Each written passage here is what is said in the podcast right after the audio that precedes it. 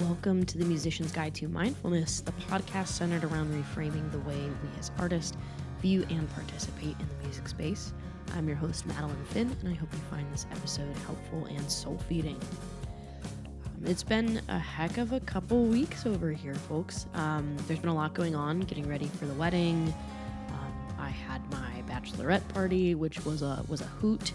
Wound up, uh, started in the Smoky Mountains, wound up in New Orleans for Mardi Gras. It was a whole thing. um, I'm recording this week. I leave for tour starting next week, so I'm preparing for that. If you're in North Carolina, South Carolina, Chicago, um, Georgia, playing all over Tennessee, I'll be in Cleveland as well which is my hometown. So, for those of you listening in Cleveland, I'd love to see you at the Music Box. I believe the date is April 9th. Yeah, yeah, it's April 9th. And then I'll also be in Columbus on the 11th and Chicago on the 10th for a whole list of, you know, I'll put a link in the show notes if you're you're trying to catch me on tour. I'm also preparing for our 12-week group and the biggest news, I guess, is um, many of you have heard on this podcast, I've been talking a lot about the grief I'm having over working this nine to five job and this corporate corporate situation that I've been kind of been uh, fell into because of you know just the times we're in. So the biggest change is on Friday. Um, as of Friday, I am no longer at that position.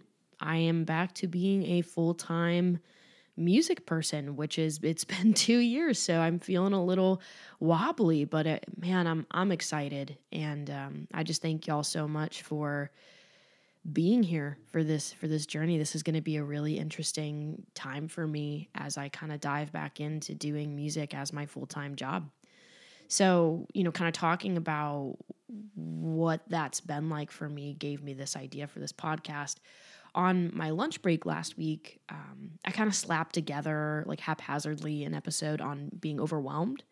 And I listened back, and it honestly just doesn't seem right. Um, it didn't seem right to just throw something out onto the internet because, you know, I was supposed to, timing wise.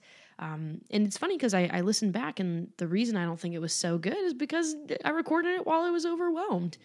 Um, so I'll probably re record and release that next week. But this week, I wanted to go over something that's like super present in my own experience right now, and that's returning to the craft.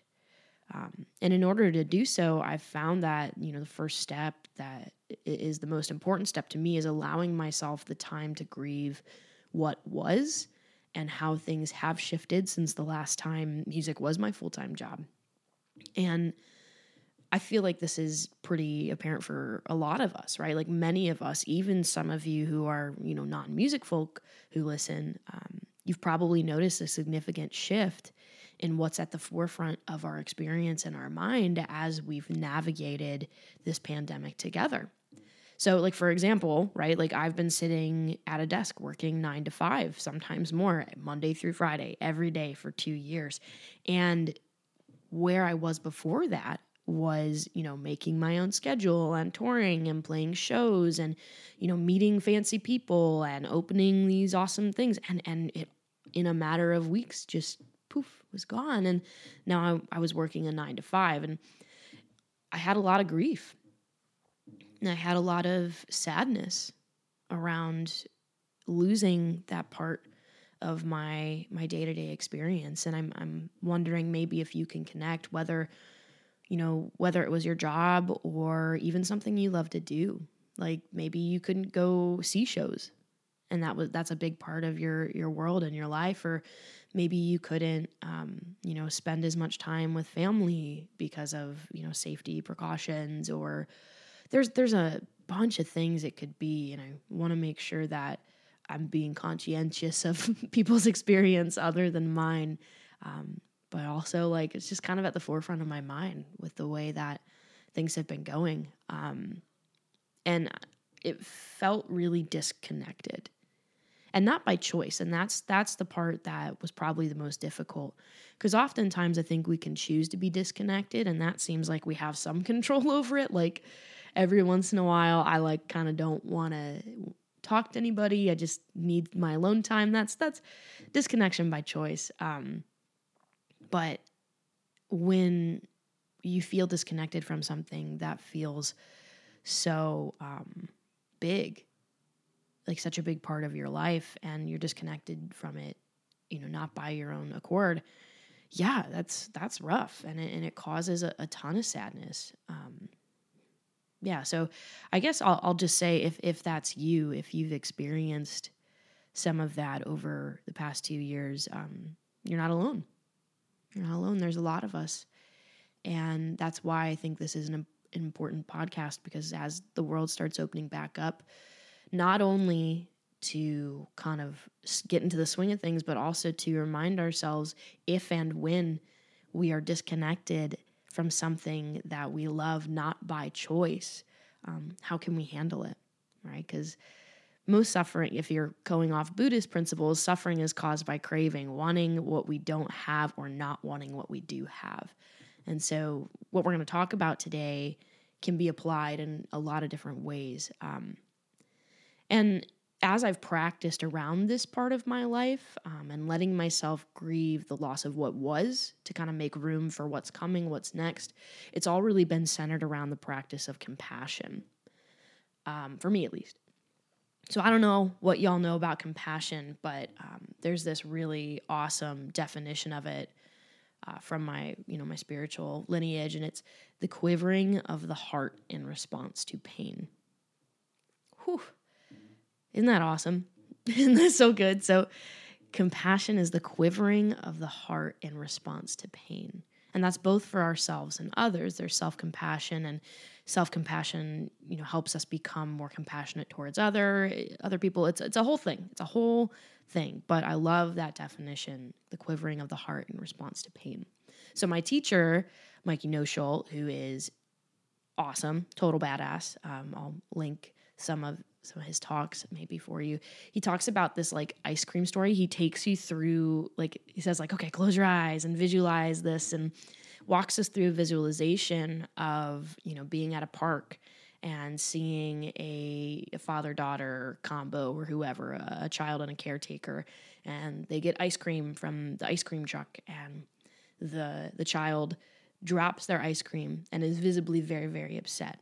And all of a sudden the caretaker is nowhere to be found so you're sitting watching this unfold you're watching this child have pain with no one around, whatever kind of arises for you is most likely the feeling of compassion. And trust me, Mikey tells that story much better.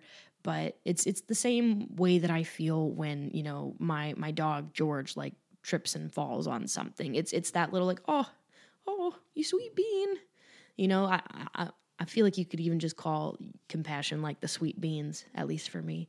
Um, and this is important to kind of spend time with this feeling because it's knowing when pain is present.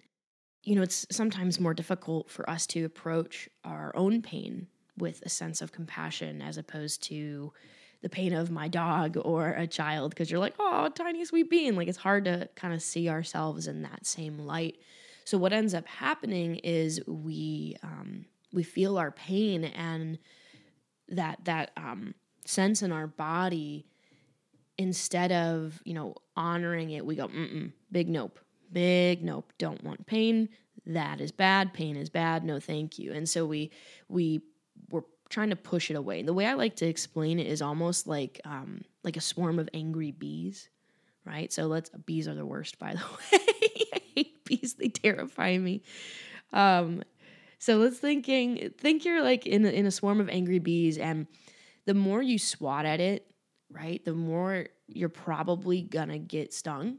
Whereas if you kind of sit with it, you may get stung a couple times, but you're not gonna cause yourself much extra suffering. Um, and that's the idea here is, is treating our pain like a swarm of angry bees instead of trying to push it down and swat it away and creating more resistance for ourselves we're honoring it and we're greeting it with warmth um, to kind of just allow ourselves to experience it so that we can make room for other things. Um, now, sometimes I feel like a lot of folks get turned off to compassion, or even me, like I got turned off to compassion for a really long time because the near enemy of it is pity. And I don't want to be pitiful. I never wanted to be pitiful. I don't want anyone's pity. I think it's one of the most like, ugh, worst feelings in the world is to feel pitied um, and small. So, because compassion, there's a line between compassion and pity that is like pretty murky. It's really important to not let that stop us from experiencing and, and working on compassion. So, how do you know when it turns to pity? In my opinion, it's when the story starts to come up. So, when the script flips from, oh man, that really hurts, I'm in a lot of pain around the fact that I had this opportunity before the pandemic and now as it is kind of taking on a new shape, I don't have that opportunity anymore.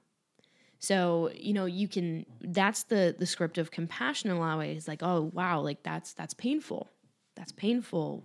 I feel this pain, I honor this pain, I see this pain. And when it flips into like the story of it, right? Like um, for instance, you could say like, oh, like everything, my whole world came tumbling down, and like everything has been so, so difficult, and I don't know how I'm gonna bounce back, and I just don't know. Like all those little pieces where we tend to kind of overdo it, that's where pity starts to take root.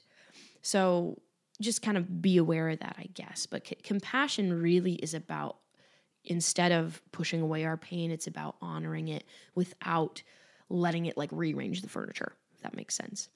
And there's another piece of this that's really beautiful, and that's the important of the importance of this within our community. Um, the more compassion we can have for ourselves, the more compassion we can have for others in a in a similar spot, and it kind of just helps us realize that we're not alone. Um, there's a quote from Sharon Salzberg that says, Compassion allows us to use our own pain and the pain of others as a vehicle for connection. This is a delicate and profound path. We may be averse to seeing our own suffering because it tends to ignite a blaze of self blame and regret. And we may be averse to seeing suffering in others because we find it unbearable or distasteful, or we may even find it threatening to our own happiness. All of these possible reactions to the suffering in the world make us want to turn away from life. Again, that's Sharon Salzberg, who is another badass. I'll uh, link that article in the show notes. She did with Tricycle. And long story short, just like to put it in big, bold letters, we are not alone. And this this career, this path can tend to be pretty individualistic. It can be pretty uh, like pretty lonely. And it's really easy to put your blinders on and only see yourself. I know I really struggle with that. So, this is a beautiful way for me to understand um, that I'm not the only one experiencing this. And there's a flip side of this too. Like, while we can have compassion for other people and their pain and, and some opportunities maybe they're not getting, we can also learn to have gratitude and sympathetic joy for the things they are getting without it being a direct correlation to our worth. And we'll talk about that in another episode if you want to kind of, you know, do some homework. It's called Mudita. Um, if you want to check that out. Um, but but going back down to this, so like the the practical application, how do we practice compassion? And you know, just to reiterate, compassion practice is noticing and honoring the pain we are experiencing without letting it run the show. It's not about spinning in the suffering of the stories the mind's created around that pain the way that, you know, I've learned to practice compassion is first of all noticing when pain is present. It requires a lot of mindfulness to be able to know when we're experiencing pain in order to greet it with warmth because the the reaction that we will most likely have off the rip is to be reactive, is to push it away, is to distract ourselves. Once we've determined pain is present, the way that I've learned to practice this is phrases. So you can come up with your own phrases. You can Google phrases. I'll put like an outline to a meditation so you can see what some of the phrases are like. Um, most of the time, the ones I use are like, may I, you know, even, I don't even really like use the may I's. When I see pain is present, I say, like, I see you, I know you, I love you, I honor you. All right, so I see you, I know you, I love you, I honor you. Some folks like to say, like, I feel you, I see you, I know you, I honor you. Um, those are just some really basic ones when we see our pain. And you can do this in a, in a bunch of ways, whether you have a meditation practice and you want to actually spend time saying these phrases, um, you know, quietly to yourself or, you know, silently to yourself in meditation, whether you have a gratitude, gratitude practice in the morning and you, you know, kind of want to make this a part of it. You could say it before bed. You could say it in the bathroom mirror. You can even put like little posters up, whatever, whatever you want. It's just, whenever pain arises remembering these these phrases or whatever phrases work for you in order to kind of start to incline the mind and that's a good segue because there at first it will probably feel pretty dry right? It'll probably feel pretty like okay well this is stupid. I don't feel anything. We expect sometimes that these phrases will like ignite something and then all of a sudden we'll be like the most compassionate person on earth. It's not how it works. The the dry practice is really important because there's a you know there's a saying whatever one thinks and ponders upon becomes the inclination of the mind. So the more that we do this dry practice the more that we ponder and think on these things it becomes the inclination of the mind. So that way when pain arises we are just automatically kind of going to that place of compassion. Now on the flip side of that there is wet practice which is more of a felt sense of like I see you, I know you, I feel you, I love you, I honor you to your pain.